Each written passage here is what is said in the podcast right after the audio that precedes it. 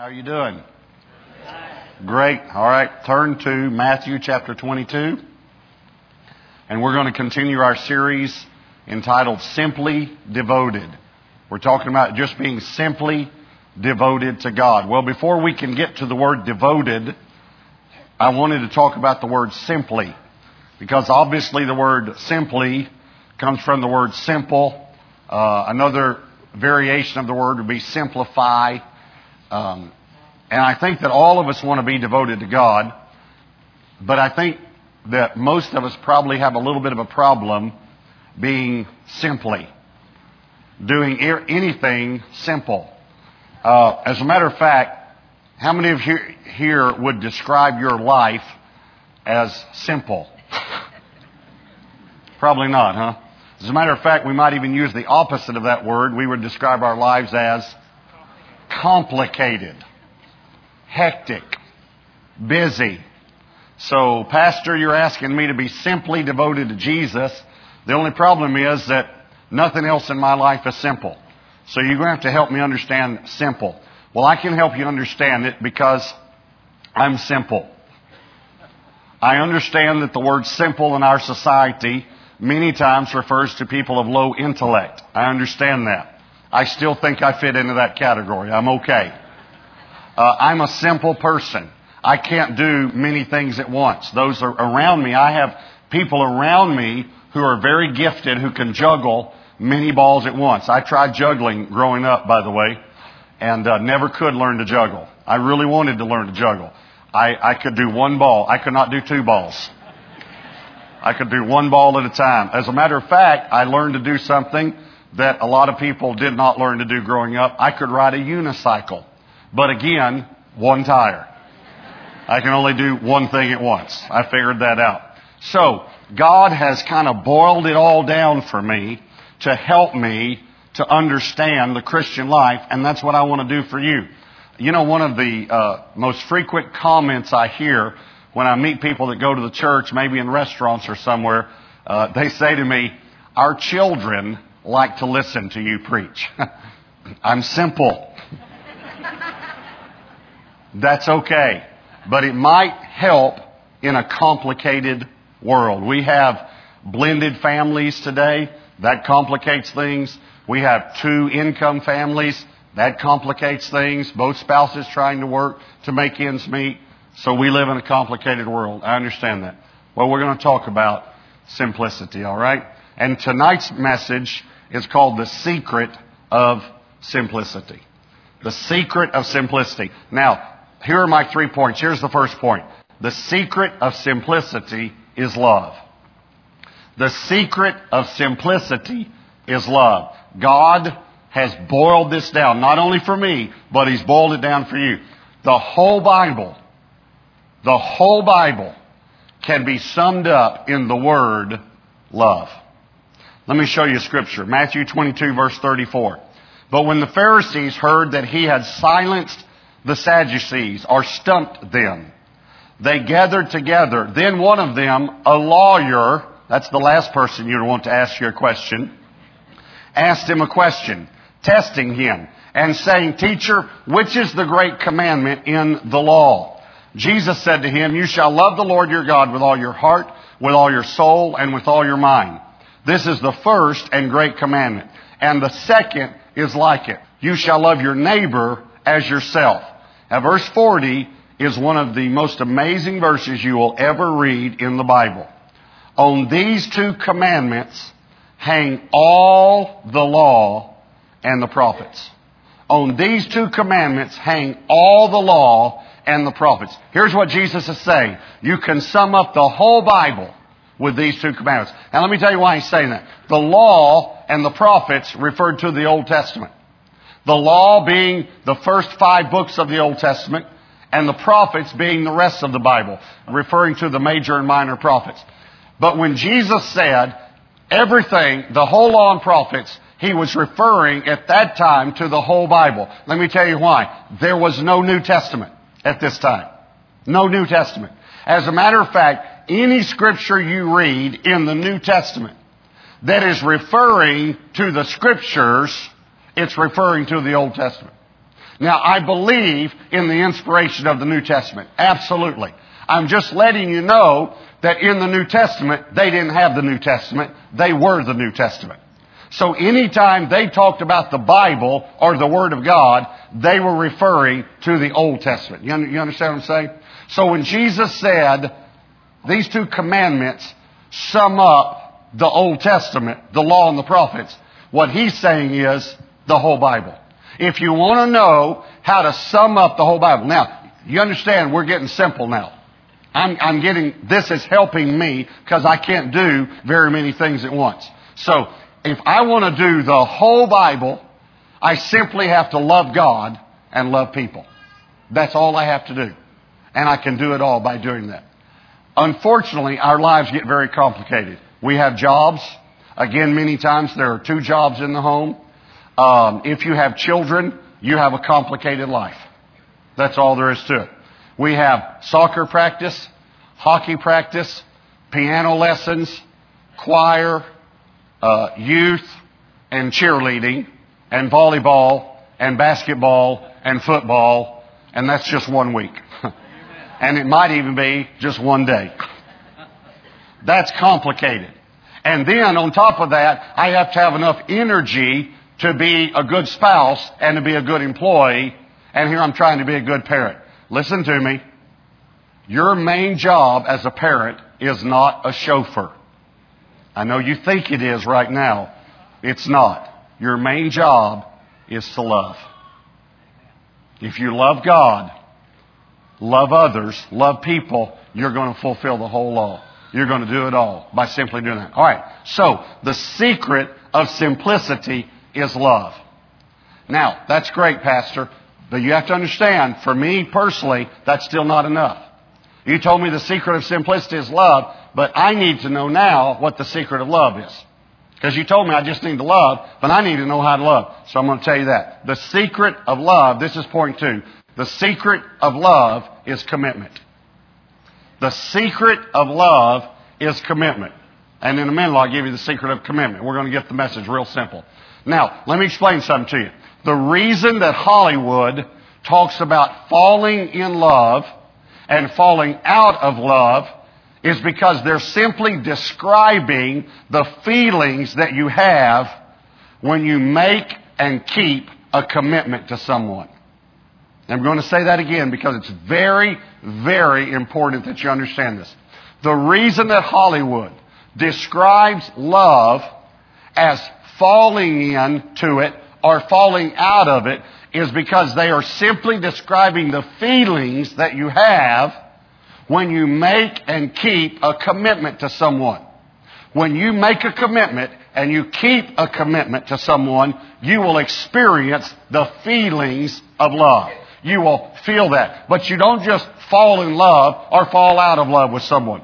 It is not that one day you're going to be in a restaurant. If you're single here, let me give you a little bit of advice. It's not that one day you're going to be in a restaurant like you saw in some movie and you're going to look across the room and all of a sudden you're going to fall passionately out of control, head over heels in love with someone. That's not the way it works. Let me tell you the way love works. Love works based on commitment. The word devote, we're talking about being devoted. Devote, break it down. First of all, devoted breaks down to devote. Devote actually breaks down to vote. Devote, the root of devote is vote. Most people don't know what vote means though. Vote actually means vow. Vote comes from the Latin word votum, which means vow when you go to the polls to vote, you're actually making a commitment to that referendum or that political candidate. You're making a commitment. That's what a vote is. You're vowing. You're making a commitment. D, anytime you put D on the front of a word, it means two. Defense, the word fence means fight, like fence, and defense means to fight. Devote means to vow. Everyone follow me? That's all it means.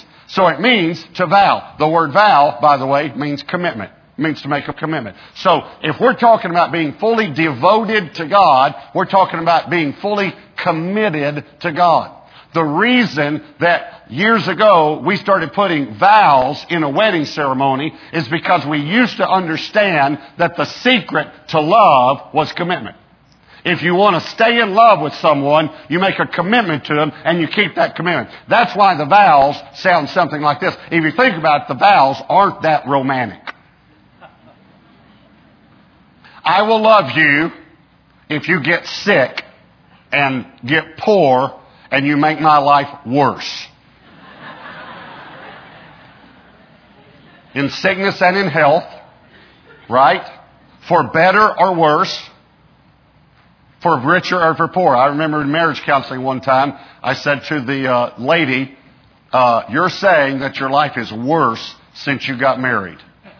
And she said, Yes. I said, That's what you signed up for. you said, If my life gets worse, I'll still love you.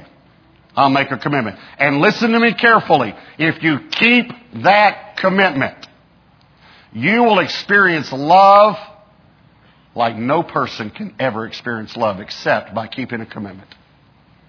The reason, when you look at couples and you see these couples who are just in love, oh, they're just in love. They're just so in love. You're seeing couples who are committed. That's what you're seeing. Are, are y'all following me? You do know I'm talking to you, don't you? When we uh, first started the church, we weren't very big, you know. And uh, at one point, we had about 100 people, and I was counseling a young man, and uh, his fiancee had left him, and I was explaining to him, uh, listen, it's better that she leave you now than to leave you later. Because if you would have allowed your commitment to grow, you would have been more in love with her. And your commitment has only been for a short season. Her commitment wasn't there. She did not love you. And he was like, I thought, I really think she did. I said, she did not, or otherwise she would have stayed committed. That's what love is. Love is commitment. So I was explaining that to him. Well, the next week we got together and we were talking again. And he said, you know, God really spoke to me. He said, I, I was, I was looking around the church and I saw an older couple that had been married for a long time and they were still in love. And he said, God spoke to me and said, that's what I want for you. Trust me. You know, and now he's married and in our church and doing great and wonderful, you know. But the Lord said to him, trust me. And I remember he said, an older couple. I saw an older couple. And I was thinking in my mind, we only had about 100 people. And at that time, we only had one older couple. In my mind, you know, they were in their 60s. And so I thought, okay, it's a, this is an older couple. So I said, was it so and so? And I said their names. And he said, oh no, not that old. He said, I'm at your age.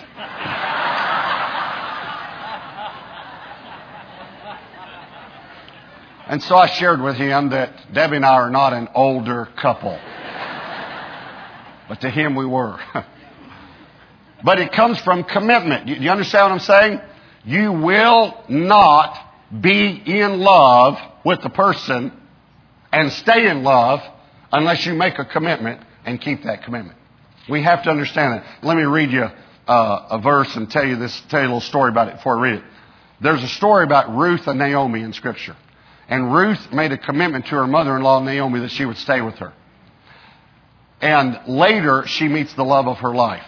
Ruth 2 verse 10, she fell on her face, bowed down to the ground, and said to him, Why have I found favor in your eyes that you should take notice of me since I'm a foreigner? And Boaz answered and said to her, It has been fully reported to me all that you've done for your mother-in-law since the death of your husband. Now, here's what I want to explain to you. Ruth met the love of her life. This is a beautiful love story in the Bible. But the reason the man took notice of her was because he realized she was a woman of commitment. As a matter of fact, the commitment that she made to Naomi is actually where we get wedding vows from. It's not in a wedding. She said to Naomi, Wherever you go, I'll go. Wherever you live, I'll live. Wherever you die, I'll die. And I'm committed to you. Your people will be my people. And this is what she said. She ended it this way. Till death do us part. And we put that in the wedding vows. She made a commitment and a man saw her commitment and fell in love with her.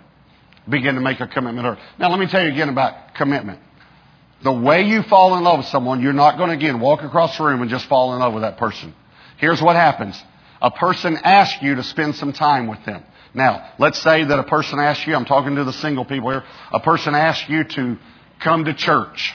We're going to keep this on the up and up, this date here, all right?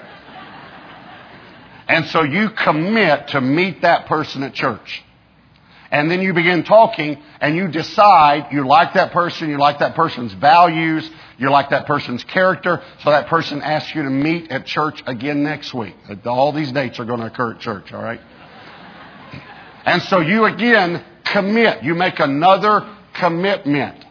You understand what I'm saying? Your feelings are beginning to grow for this person.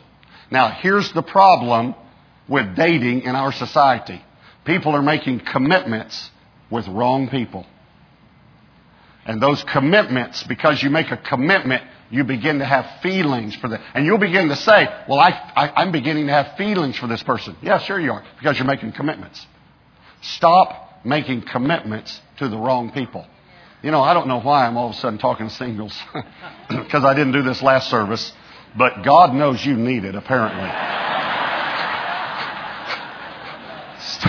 Stop making commitments to the wrong people.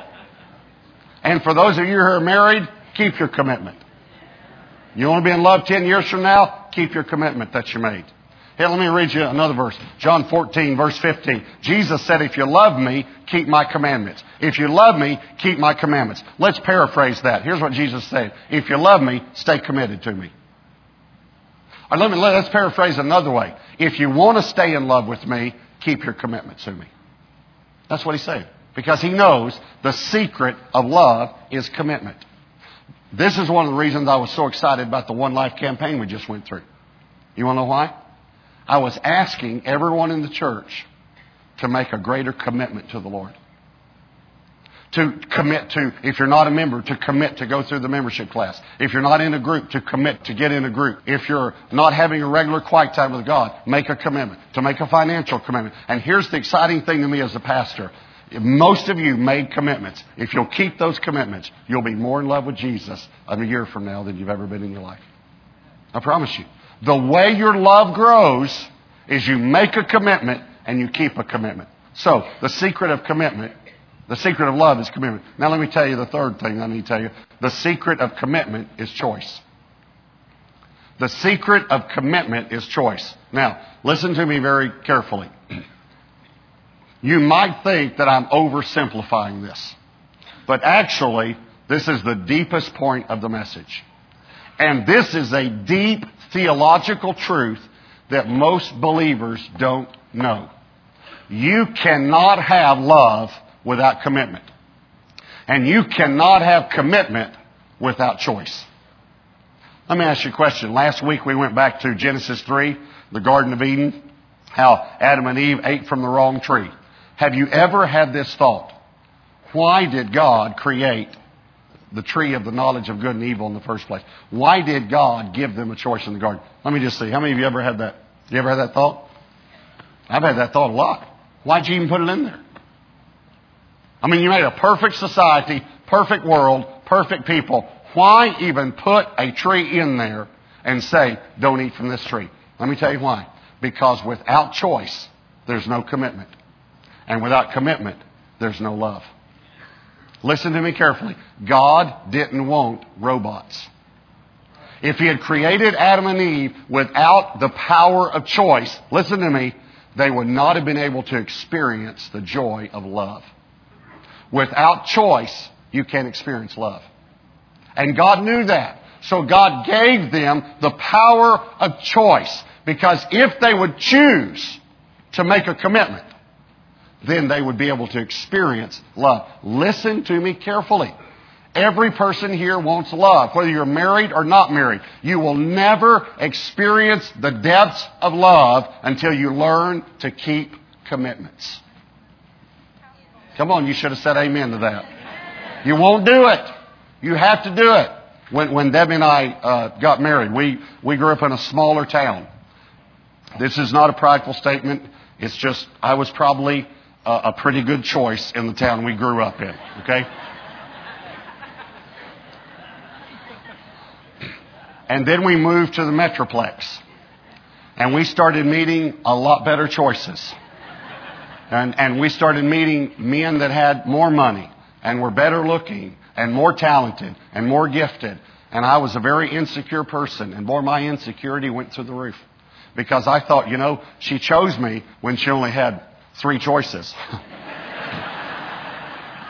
and the other two didn't have a job. but now she's got more choices. What am I going to do? She's going to find out that she didn't get that good of a deal. But the great thing was, she made a commitment. And she kept her commitment and she fell in love with me. And here's the great, wonderful thing that I rejoice in to this day. I know she loves me because she chooses to and the joy that we experience and the love that we experience, some people on this earth will never experience the love we experience because they won't work through an issue when it comes. They won't make a choice to stay committed. And listen to me, if you've gone through a difficult past, and if in your past you say, well, I didn't keep a commitment, I should have, but I didn't, I want to tell you some great news. The mercies of the Lord are new every morning. That means this morning He had new mercy for you, and you can start keeping commitments from now on. And you can experience joy. You can do it. Let me show you a, scripture. We're talking about how um, it's a choice. Galatians 5:14 All the law is fulfilled in one word even this you shall love your neighbor as yourself. Now, let me tell you something. Paul is not contradicting Jesus when Jesus said it's fulfilled in two commandments. He's actually referring to the six commandments that refer to man's relationship to other people. The, the Ten Commandments are divided in two categories. The first four have to do with your relationship to God. The last six have to do with your relationship with people. That's why Jesus said the whole law is summed up in love God and love people. You understand what I'm saying? Four of the commandments are about loving God. Six of the commandments are loving people. Paul actually quotes the six commandments in, in, in two of these references in his epistles when he addresses this. And he quotes the six and he says, if you want to fulfill all six of those, here's how you fulfill them. Love your neighbors yourself. Okay? So that's what he's talking about. But here's the thing that, that blows me away about this. You shall love your neighbor as yourself. I'm telling you, love is a choice. This contradicts Hollywood. Because Hollywood says you don't have a choice about who you love. You just kind of fall in love with someone and you can fall out of love with someone. Why would God command us to do something that we have no control over? See, what you could say is, well, you know, I know the Bible says to love my neighbor, but I just don't love him much, very much. I just don't have very good feelings for him. Well, you don't because you're not committed. That's why. Let, let me show you another scripture. 1 John chapter 2 verse 15 says, do not love the world or the things in the world. Do not love the world or the things in the world. Okay, how can God tell you not to love the world if you just don't have a choice about who you love? You know, uh, I know God told me not to love the world, but I was walking through the mall the other day, and or the things in the world, and I just fell in love with this. And you know how love is? You just can't do anything about love. Yes, you can. The people that you love right now are the people that you've chosen to love. The people that you don't love are the people you've chosen not to love. Debbie and I have been married 26 years. We've had to make lots of choices along the way. She's had to make more than I have. I understand that. But we've had to make lots of choices along the way. We, we, I had to make a choice a while back. Uh, you know, everyone has a cell phone now. She has a cell phone, but she doesn't answer her cell phone. this became a, an offense to me. There are natural reasons why. Men carry their cell phones where? Right here, right? So when it vibrates, we feel it, we have a call, we answer the call. We know we got a call, right? Women don't carry their cell phone here. Doesn't go with the outfit. they carry it in their purse. She doesn't want to keep it on ring because it's loud and, and she might be in a meeting or something like that, or so she puts it on vibrate. Can't hear it when it's in the purse. She wasn't looking at the phone and seeing it was me and saying, don't want to talk to him, you know. But she just wouldn't answer her phone. And so I started feeling like, well, if she doesn't care enough to answer the phone, I don't care enough to leave a voice message. And she doesn't care enough to answer the phone, I don't care enough to call anymore. and she doesn't care enough to answer the phone, I'm going to look at it and say, I'm not answering that call because she didn't answer my calls. I started going down. I know this is, I know this is stupid, but I just, it, I got very offended because she would not answer the phone. And so all of a sudden it dawned on me, what are you doing? You're making some choices here. And the choices that you're making are going to affect your commitment. And that's going to affect your love. You have to choose. I remember the day I said, I choose to forgive her for being a woman. I'm sorry. I don't, I don't mean that wrong. It's just the reason she wasn't answering her phone was because she does not carry the phone. She carries it in her purse. She can't hear it. Da da da. You know. So okay, I just I choose to forgive her. If she knew it was me, she would want to answer the phone. Da da da. So I have to make that. You understand what I'm saying? I know that's a silly illustration, but here's the point. I know marriages have ended over things that started just like that. Because I've heard the reasons. I've heard the reasons. I've said in the counseling sessions where the wife says to me or the husband says to me, I just don't love her anymore. Okay, here's what he's actually saying to me. I'm not committed to her anymore. Anytime a person says, I don't love him anymore, what you're saying is, I'm not committed to him anymore. That's what you're saying. I've even had people say to me, we just don't love the church as much as we used to. And I've had to say to them, I know why you don't, because you're not committed. About six months ago, you quit giving, you dropped out of, uh, out of ministry, and you're not committed. When you stopped being committed, you stopped loving. Are, are y'all, is, are y'all catching this? We all want to be simply devoted to Jesus. The way to be simply devoted to Jesus, the, the secret of simplicity is love. But the secret of love is commitment. But the secret of commitment is choice. If you're going to stay in love with Jesus, you're going to have to make big choices and little choices every day. I want you to bow your heads and close your eyes.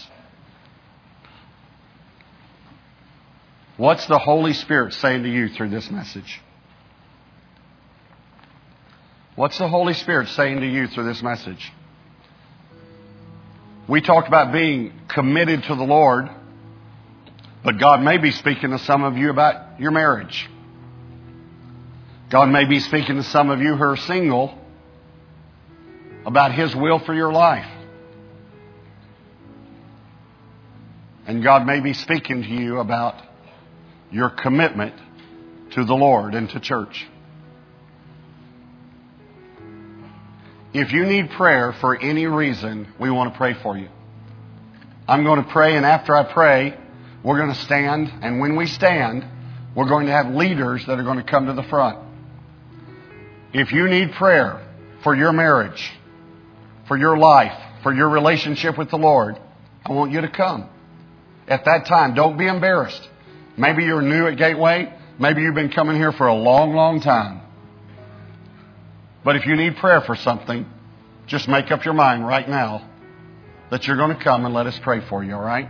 I'm going to pray. After I pray, we're going to stand. As soon as you stand up, just step out and come and let us pray for you. Holy Spirit, I pray that you would draw every person that needs to come. In Jesus' name, amen.